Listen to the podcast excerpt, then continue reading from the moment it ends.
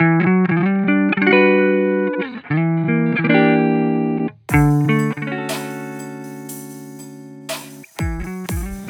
friends, and welcome to the VF podcast. I am John. I'm here with our beautiful, wonderful co-host, Oh my gosh. Caleb Lee Hunt. Thank you so much. Caleb, how you feeling? I feel loved right, right here in this moment. Yeah. oh my gosh. Hey, everybody. Haven't been called beautiful or wonderful in a minute. It's been so long since I've called beautiful. Been called beautiful. Well, we're going to continue our conversation today about leadership. Uh, last episode, we kind of just broke down what leadership was. Uh, we talked a little bit about church leadership, how um, we've seen you know failures in the past, and how impactful and how meaningful that is, and how that can affect so many people negatively. Um, but today we're going to talk a little bit more about leadership in terms of what makes a great leader from our context, Yeah. and how we can be leaders in our own context. So, Caleb, do you want to start us off? Like for Yeah. you, Yeah. what what makes a great leader? That's a great question. Thank you. Great leaders ask great, great questions. Well, Um, this is why I'm doing a podcast. Welcome to the Right. I don't remember what name we said for me last time, but the John Maxwell whatever look alike. Oh yeah, yeah, John Yeah. Maxwell. You guys are basically related Yeah, because you 'cause share the first. That's what it was. the We sh- first same name but spelled differently. Yeah, yeah. we share similar first names, so we're basically related. and you're from Ohio, so oh, yeah. well, he is at least. yeah. Oh yeah, you're from PA. Whoops. Anywho, Woo. What makes a great leader, Caleb? Um, well, first, I, I want to clarify that John and I, neither one of us claim to have it all together. We don't claim to be uh, the best of leaders, um, and we don't claim to be experts in the area of leadership. But I think that both of us being able to be in places of leadership early on and being exposed to high level leaders very early on, both good and bad. Um, I think that has provided some clarity of what makes a great leader for us and what is most important for us. and so I think one thing that's really important is knowing that a great leader is going to look different to someone versus maybe your own opinion. Um, and so what you know, John might think that a healthy leader or a good leader looks differently than I do. And it's all based upon your contextual experience. It's all based on um, the forms of leadership that you've experienced and been exposed to. Um, and so all of that goes into what we're going to talk about today, which is what makes a healthy leader for both John and I. Um, and so I think one place that I want to take us to kind of kick off the conversation is I think one thing for me that that makes a healthy leader, that makes a good leader, um, is authenticity because I think that skills and traits and um, different like mechanisms and ways of thinking like those can all be taught but character is something that requires you to do a lot of inward looking at yourself a lot of self-reflection and it's something that only you have the power to change um, and it's not something that you can just pick up in a book. Character is something that comes with experience. It comes with, um, you know, things that you've been through, how you've recovered. And I think the difference between acting and reacting um, is really what develops or decides what a good leadership character looks like. Um, because I think bad leaders often react to the things that happen to them and the things that happen around them. Um, and when things go wrong, they tend to react. And I think good leaders uh, have control of their reactions and they're able to act upon things. They're able to sit back to to think critically, even in moments that require quick action. They're not reacting; they're acting. Um, and so I think that's one very important like trait for me to see in a leader um, that I would want to follow is do they have good character? So good character, and then you said first like about authenticity too. So um, it seems like a kind of like a twofold answer to that question: what makes a great leader? So kind of del- delve in more, I guess, on how authenticity plays into that. Yeah. Um, so, one leader that I have served under um, and try to keep everything as anonymous as possible, um, they were different with different people. So they act, that person acted different depending on who that person was around. Gotcha. Um, and so you never really got to see the a lot of people never got to see the authentic side of this person. Yeah. And that affected the way that people saw them. And so that person became a different leader to different people. Gotcha. And he might have thought that was brilliant. He might have thought, "Oh, that's that's a good thing because I'm able to adapt and shift and be who I want to be." But the truth is nobody ever knew who he was. Yeah. And then that came back to bite him in the end because he always felt lonely, abandoned, like he didn't belong. And the truth is you weren't being yourself. Right. So when you find out who he actually is, then you don't want to follow his leadership anymore. Yes. Uh, and I was one of the people that fortunately got to be very close uh, to him, and I got to see a lot of the sides that no one else saw. Um, and when I saw those, I mean, quite frankly, I I was just reminded, or I, I was in shock because I realized this person is not. They're good at, at at faking who they want to be. They're good at filling the expectations of who people expect him to be, but that's not the type of leader that I want to follow. That's Yeah. not the person that I want to serve under, and that's not a person that I want to become. Because the truth is, the more time you spend with people, um, the five they say the five people closest to you, you become like you pull and take things from them and become like a version of all five of them. become the average. Yeah, the average. So I didn't want that to be my average. I didn't want to live my life in a way where I was serving people and leading people, but then also like hated people. Right. And also was like really mean to, to people and talked very poorly about them behind Yeah. their back. Um, I would never want to be a leader like that. And so I think that was uh, that's why authenticity is big for me because if you are unhealthy, like that doesn't negate you from being in a leadership position. Like I think even if you read scripture, like David, that dude had some issues. But Moses, that guy had some issues. Like all kinds of leaders in the Bible had issues, but they were themselves. They were Right. authentic. They could see that, and it's okay to not be okay. But in order to move forward, like you have to acknowledge where you are. Yeah, that makes sense. For me, it kind of dovetails into something that I highly value, which is humility. Um, it's really hard for me to follow somebody who thinks that they are better than the organization that they serve, or they are above any questioning, or they're above the rules mm-hmm. that they set for others. It's really hard for me to look at somebody who's really braggadocious or just full of themselves and and want to follow that person. Yeah. And so I think the authenticity part, yeah, you have to be authentic, but you also like, like what you were saying, you also have to be a good person. Yeah. You know, because like take Donald Trump for example. So some people think Donald Trump is a great leader because he is braggadocious and because all of these things, right? He knows who he is. He's super full of himself, super confident in that. But then again, half of the country, more than half the country, like despised him. Right. They, so they didn't want to follow him, and so they voted him out, right? Yeah. And so, I think a, a more humble person. Granted, he's like the most powerful person in the on the planet, so it's hard to be super Right. humble Right. in, as the president of the United States. Sure. you have to be a very confident person. But for me, a, a, a great leader, not just a powerful leader, not just a strong leader, but a great leader that I want to follow is also humble. They can say, you know what, this was a mistake. We learned from it. Mm-hmm. We're going to change course, and I own that. And I think ultimately a great leader can do that. And it also helps them retain their leadership status.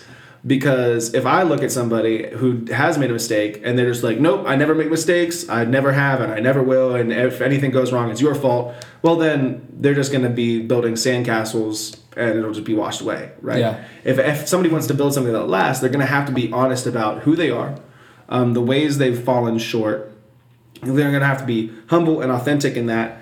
But then I think the main point that we're trying to get at is maybe honesty. Yeah. Like they have to be honest about who they are, where they come from, and ways they messed up. Also ways that they've succeeded. And like it doesn't need to be a false sense of humility, but saying, you know what, we made this call a long time ago as a team, right? They have to give, give credit where credit is due. Right. But as a leader, we made this call, and I think it was the right call, and we're gonna head in that direction still. So I think honesty is something that kind of encapsulates both the character aspect of it, the authenticity aspect of it, and humility. So, do you want to talk a little bit Yeah. about how honesty comes into leadership? Because I think I think you were hinting at it there a little bit with the unhealthy leader that you said you knew.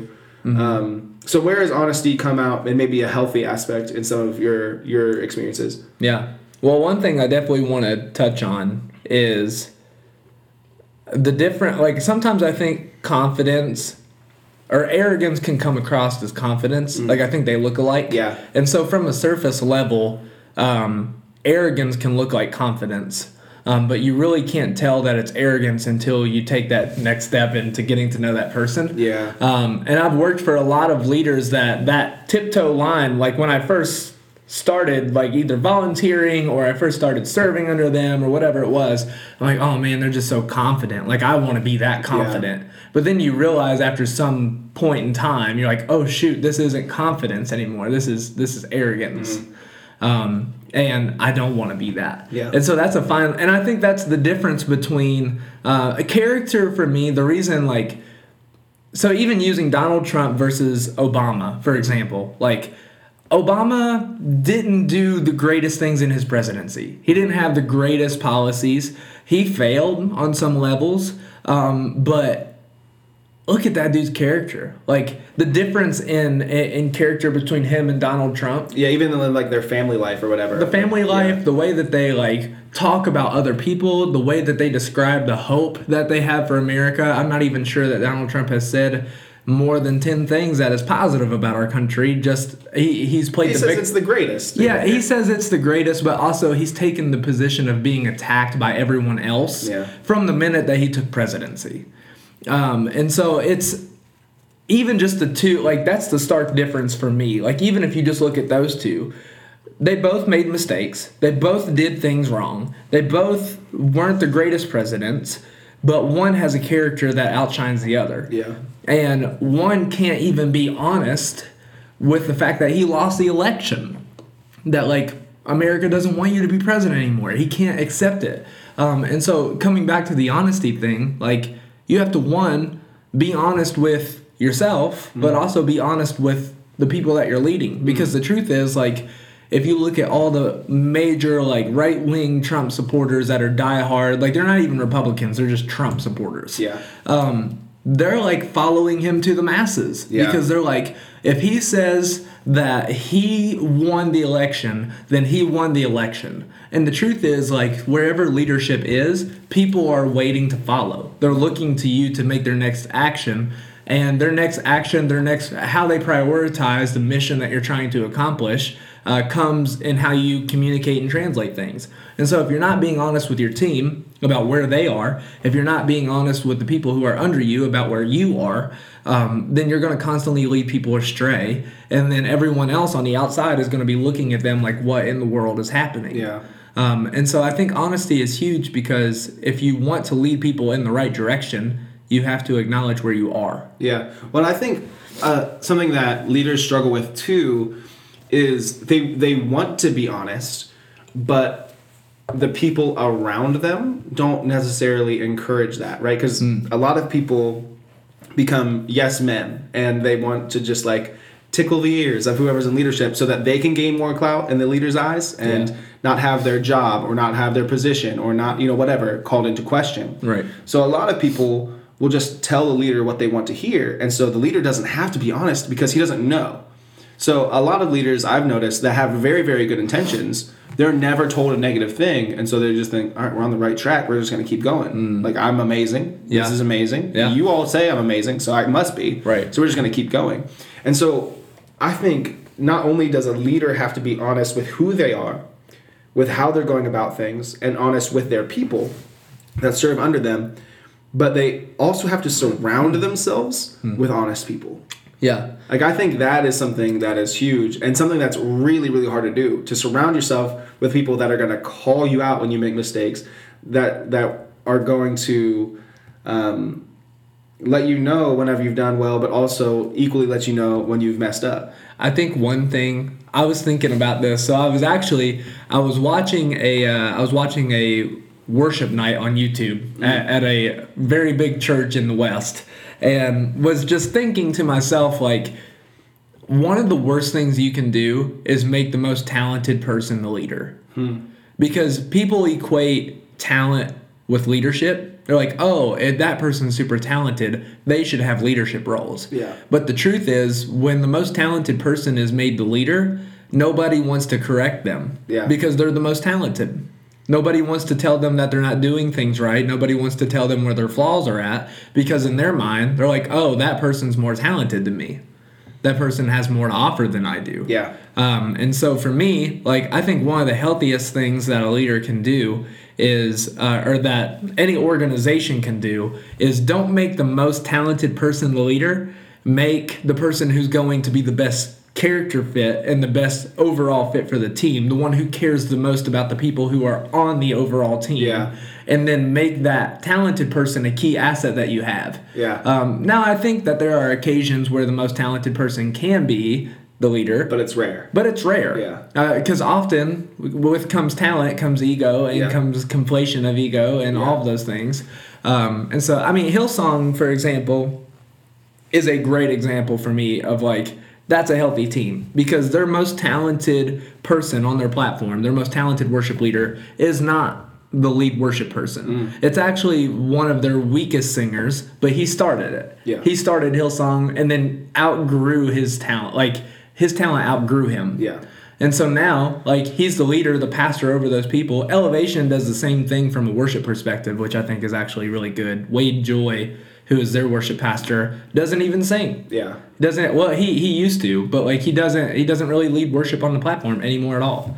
And now it's just like I Yeah, but I also see those churches and I look at I mean, I can't really say anything about Stephen Furtick negative, but I've heard, you know, from Yeah. people on the inside that like Oh, I, I'm talking strictly worship department. I understand, but Yeah. you have to look also at the whole. Like, if it's under, and and who was the guy? I think we talked about it last time too in New York, the Hillsong New York. oh, Carl. Carl Lentz, Lance, Yeah, whatever. Lance. Lance. Um, Dang it. you know what I'm saying? So Yeah. like Hillsong, yes, the worship team is set up that way, but the whole structure was built around this uber handsome, uber talented, like one of the best communicators. Yeah. Right? And this cult of personality. And so it was built around him. Right. And now he falls, and a lot of people are hurt. And so it was built around the most talented person, even if the music necessarily wasn't. The organization structure Yeah. was. And so here, here's one thing that I'm gonna do that is hard for me to do because I don't know either of these leaders. Okay. I can only look from my own perspective. Right. And I've done homework on both of them because I, at one point, was very big into the evangelical megachurch world, wanted to be everything about it. Yes. Um, one thing I will say is even if you look at Stephen Furtick versus Carl Lentz, and they're both great um, communicators, they've both made mistakes. Um, I, we went to a church in Charlotte, and I, that church will remain unnamed, but they literally called themselves Elevation Rehab because they were like, this is where all the Elevation volunteers who get hurt come Yeah. and we take care of them and we like bring them back to health and give them hope again the church Yeah. um, and so there's that side. But as a character, like Carl Lentz was always out partying with celebrities. He was always out on a boat, like with famous people, and was kind of like coined as the pastor of celebrities of really trendy, attractive people. Yep. Um, which then eventually led to his failure um, with you know not being faithful to his wife. And I'm sure there's so much more that I can't even look into that like I, that I will never know about Right. um, because I don't know what that pressure is like. Uh, but also, I mean, that led to his failure. Yeah, and he didn't surround himself with people to call him out on that stuff. Yes. You know? Um, and Stephen Furtick, what I know about him um, is he's so consumed, one, with his church body, but I don't think he would ever be in a place to make a real mistake like that because he's a, he's such a home man. Like he's such like a family person, like a family person. So like all the time on his uh, Instagram stories, even like stuff in the church, like it's very, I think that Southern church belt culture does this, but it's very much like husband wife on the stage all the time. Yeah. Like we're very together all the time. We go home together. We come to church together. Our lives are together, and this is our life. Yeah. Um, but in the in the north, in New York, church is like I'm not going to church. Like I'm not going to do that. And I never once saw Carl Lentz's wife on stage. Like I never want, and not that the wife has to be on stage or even on the team, um, but I I think even just the difference in how they presented themselves shows a lot about like where their failures might Yeah, and they're they're very different people. I don't know either of them, right? Right, so it's right. easy for me to like stand over here and be like, No, no, no, this yeah, guy yeah. or whatever. But I think a good example of maybe the best example I can think of, um, or th- I have a few examples of having the most talented person not be the leader. I think that often comes out really in a healthy way in sports. So I think of like the '90s Bulls, right? Ooh, yeah. Phil Jackson was the leader, right? And the reason they had so much success is because he was the leader and he let Pippen and Jordan and Rodman and Kerr shine in their own ways, right? Yes. And so, like, a lot of organizations nowadays, if they had a Michael Jordan on their team, they would let them call the shots. You, you see it you saw it with like the Houston Ross, Rockets for example right Yeah. they just they just let James Harden call the shots and then it imploded in like a season Right. right they went from being one of the best teams to be like eh fine I guess Right. and they had some of the most talented players because he was calling the shots.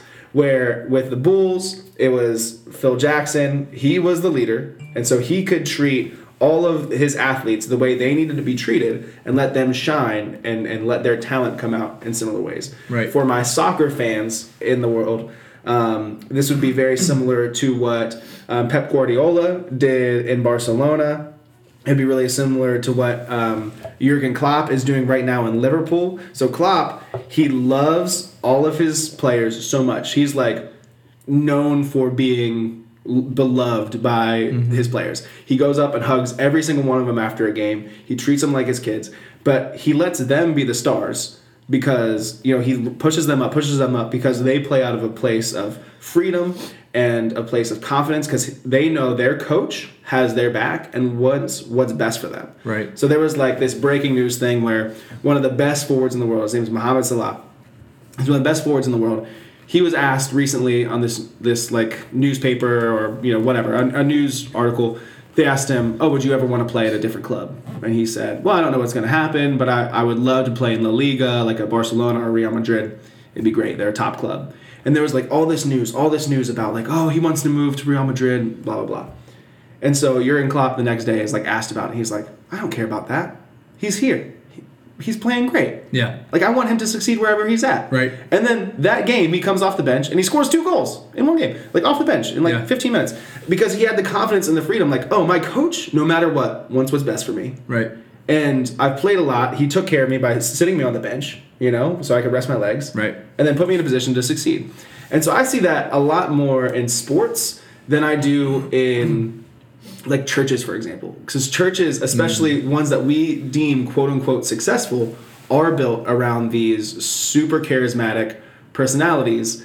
And then they either get burnt out or they fail. Sometimes they, they work great if they surround themselves with great people. Hmm. But I even think of like the two Mars Hills, you know? Oh man. You know what I'm saying? yeah. Like very, very different personalities in Rob Bell and Mark Driscoll. Yes. Right? Very, very different personalities. Yes. But Both failed. both, well, Well, the Mars Hill in Michigan is still going. it's still going. It's still yeah. going. Um, But it doesn't have Rob. right. And Rob Bell was burnt out. Yeah. Yeah. He was burnt out. And so he had to move away. He had to do something completely different. Mm-hmm. And Mark Driscoll, yeah, that church exploded because of him. Right. Um, because he didn't surround himself with good people, you know? Yeah. And so I think whenever, like, like you're saying, when it is built on a personality, when an organization is built around the most talented person, it can only go as far as that person can go, right. right? I one thing that I see churches do a lot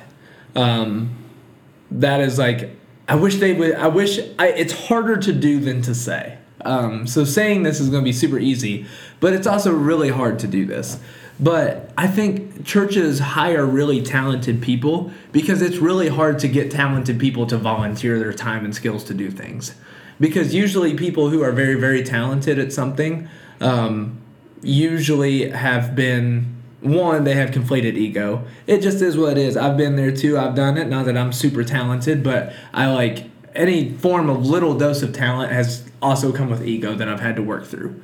Um, but also i think we we hire super talented people so that we don't ever have to worry about not having talent.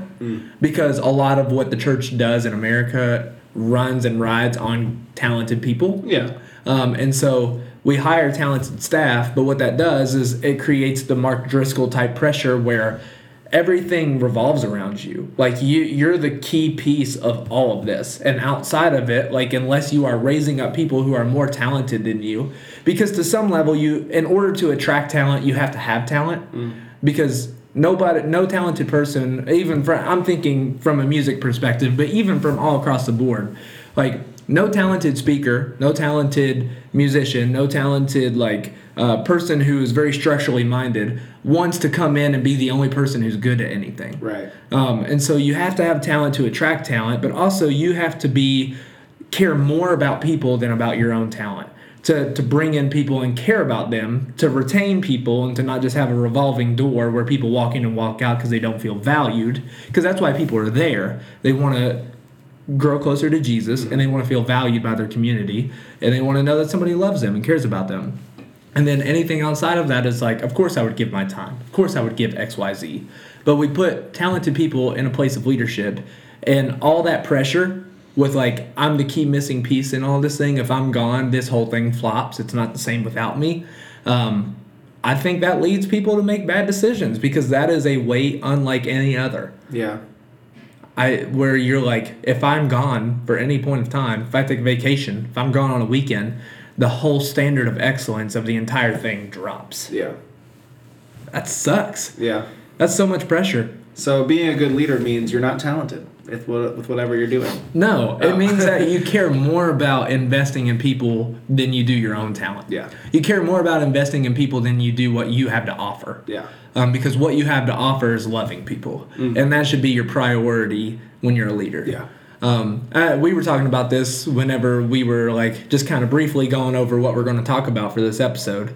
Um, but you have to like whether it's a corporate structure, whether it's a church structure, um, no matter what type of business organization, whatever. If you're in a place of leadership, you have to care about the people that you're serving, and that's the other part is you're serving them. You're not just leading them Yeah. um, because the best type of leaders are the ones that put their people first. Yeah. Like just like the illustration that you used um, with Liverpool, um, you have to put your team first because they're the most important. You come second, um, but you also know that at the same time you're the glue that holds everyone together. Yeah. Um, and leaders need to be the glue. They don't need to be the glitter. Yeah. Um, so Oh, I like that. Any Yeah. glue, not a glitter. I like Yeah. that. Yeah. Yeah. Jurgen Klopp had. I, he's my favorite coach of any sport in the world. Yeah. Um, so Klopp had this great quote. This was right after Liverpool won the Champions League, which, for those of you who don't know, the Champions League is all of the best teams in Europe play in this year-long tournament where they get whittled down till the spring, and the the best two teams in Europe play for the Champions League. So it's a big deal to win it. So they had just won the Champions League, and um, Klopp was asked like, "How how do you find this success as a coach?" And all he said was, "It's all about the boys. It's about the boys. It's about the boys. It's about the boys." Yeah. None of it was about him. He said, "My philosophy as a coach is it's all about my team. It's not about me.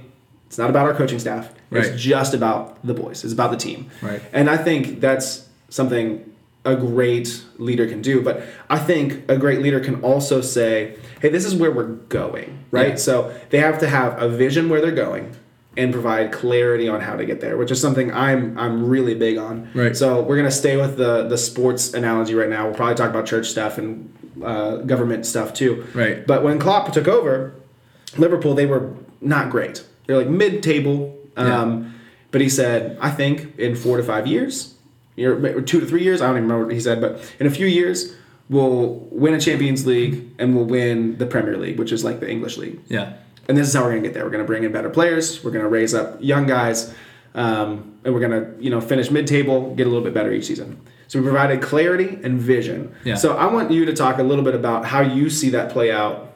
You know, in the business world, in the church world, in government structures. Like, talk a little bit about clarity. yeah.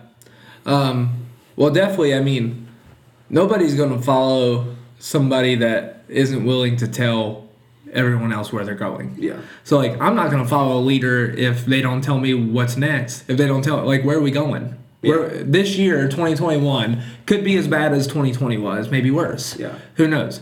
Uh, where are you taking me in this? Because I'll follow if you tell me, probably.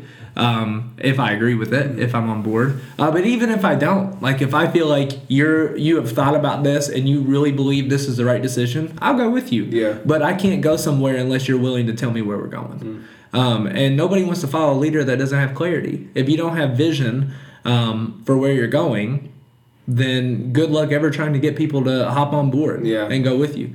Um, and I think like, so I've been serving at this church now, um, and it's great. Like it's a, it's a wonderful community. Like the people there, the people on staff have have been incredible. People that I've talked to in the church are so nice, um, and their worship team like they welcomed me with open arms. Like they're very friendly people.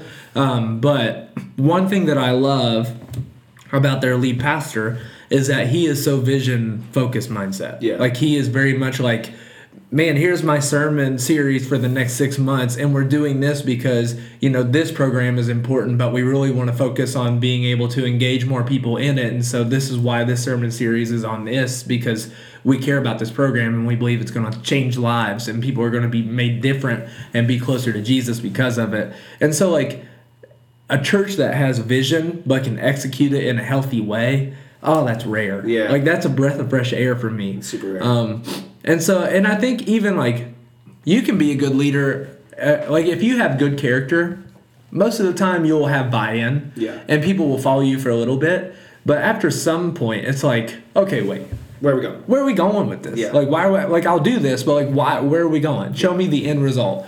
People want to know where they're going before you take them somewhere. Yeah. So. Yeah, I think that's definitely true. I see it. You know, I work in the church as well, so I see it a lot in the church world of having one without the other. So I see a lot of leaders that have vision and even have clarity, but they don't have the character, the honesty, the authenticity, the humility, right? So they don't create buy-in that way. And so they can create big church structures hmm. that churn a lot of like they get a lot of people in the front door and then hurt a lot of people on the back door. And then on the opposite side of the coin, I see a lot of small churches that have really great people at the helm, right? Hmm. They they are honest, they're authentic, they are humble people, um, but they they don't say where they're going, Yeah. and there's there's no vision of what's next, and so they have the same you know 50 100 people that meet at this church that you know they're just we we just show up on sunday. Why? It's because of what we do. We like each other. We're friends whatever. And that's fine. That's a, that's a good thing. Right. but it's not actually advancing anything. Right. right? And so it is super rare to have both. You know i, I served under a super dynamic person when i was when i was in california he had vision and he had clarity but he was not a good person Yeah. and so you know in my time there there were 16 paid staff full-time paid staff that were either fired quit or were pushed out and so, you know, it's it's hard to have buy-in whenever you see this revolving door, even if you say, "Man, we have this amazing vision for what we're going to be." Right. Yeah, you have to be a good person. So I think that's important to note too. That the foundation is to be a good leader. You have to be like a person of integrity. Right. I think that's the main thing. Yeah. And then from there, the the vision for what's next. That's kind of like the um, I don't know. Every that that's maybe the icing on the cake. Yeah. I don't know if that's Well- the icing on the cake. It's uh, it's just what propels you forward, and so Yeah. that's why it's you can't be a good leader if you're not going anywhere. Right. Right. You're leading people towards something. And the scary thing too uh, is that you have to find a balance between leading people because when you take people somewhere that they're they've never been before, they have to do things they've never done before. Yeah. So like for example, and this is a lighthearted example, but still like I think fits the narrative of what I'm trying to explain, is for the past two weeks I've been working out with you. Mm-hmm. Um, I've had to do workouts, exercises that I've never done before. Yeah. Um, but in order to get stronger, in order to be better, which I know is going to be better for me Mm-hmm. mentally, physically, emotionally, um, I have to do things I've never done. And some of those things are hard, and some of those things put strain on me, and some of those things I don't always want to do when I'm in the middle of it. Yeah. Uh, but I have to trust that you're taking me somewhere that is best for me, and I do trust you to Yeah. do that. Um, and so with leadership, like small churches, a lot of times they have leaders who the people control where they go.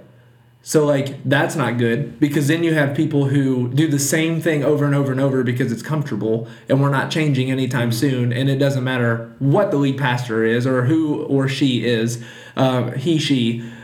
we're not changing. Yeah. We control this ship and we're going wherever we say we're going. Yeah. Um, but at the same time, like you have to, you can't have a leader that is like, I know we just finished this milestone. Pick up your bag. We're gonna keep going. Like we're gonna, like we're moving on to the next thing. And if you you feel like you're tired, it's your fault. Yeah.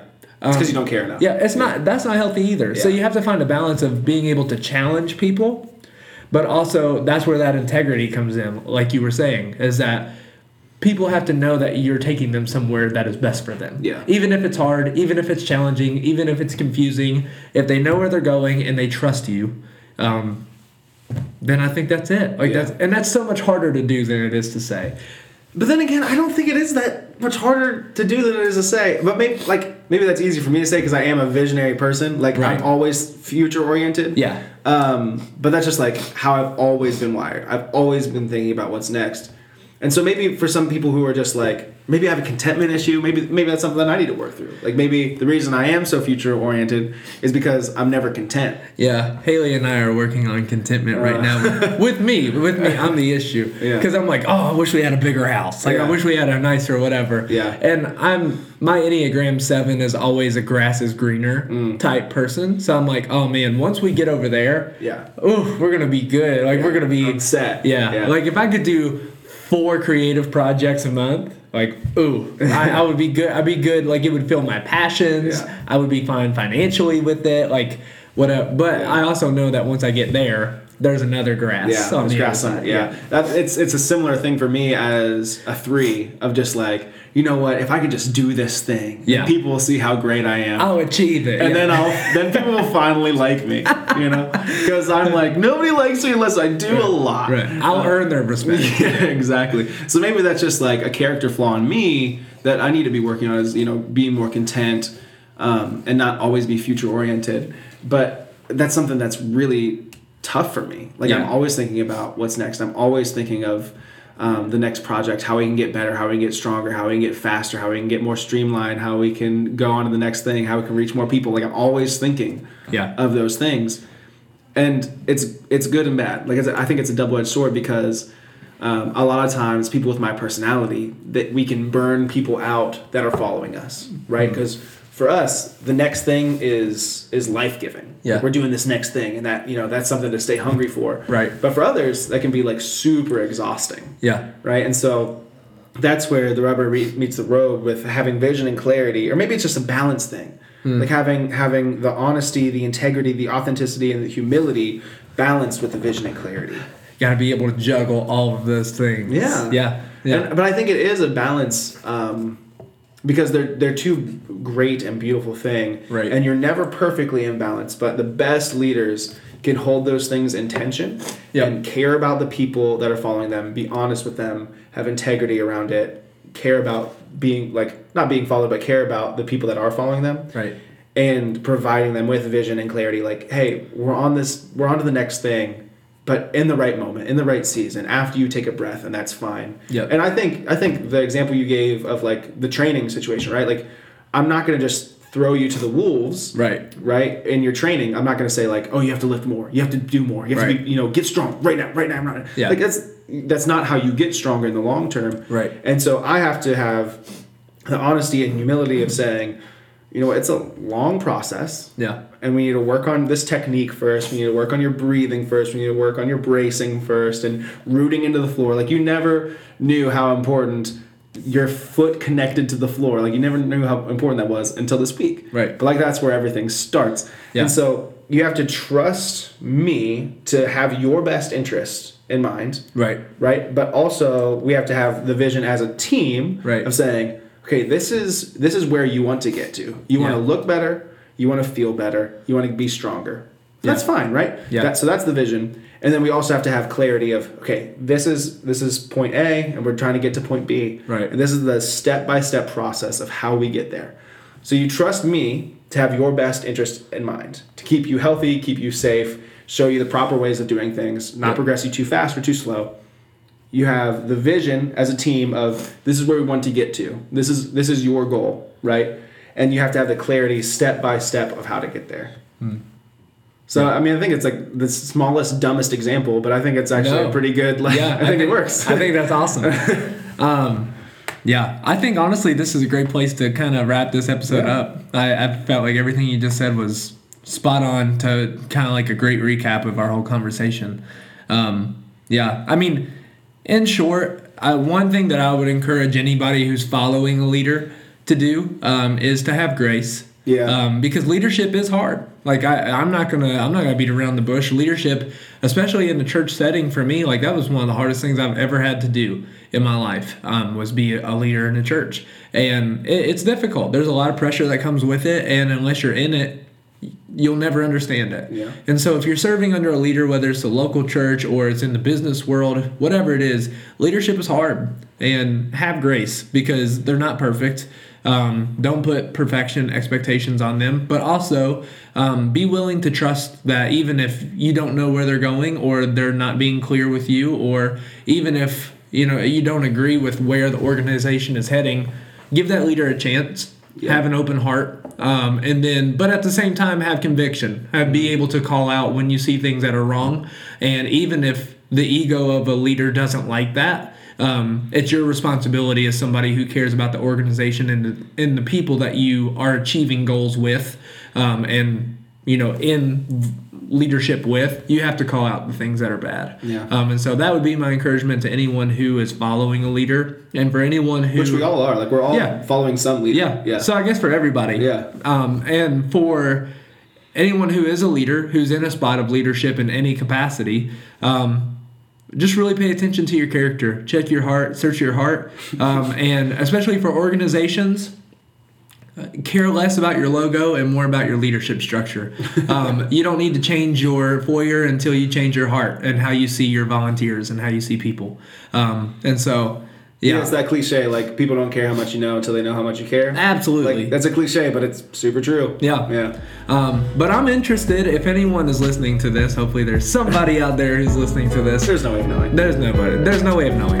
um, but if you uh, if you have thoughts on leadership, I'd love to know them. I think John and I would love to be able to to read over them. If there's anything you feel like we missed or anything we didn't expand upon, uh, you can hit us up. We have an email, um, and I know that's like a super old school way, but I feel like it's actually a really intentional way of I feel communicating. like if we had a PO box, that would be the Yes, old school right, right, right. That's true.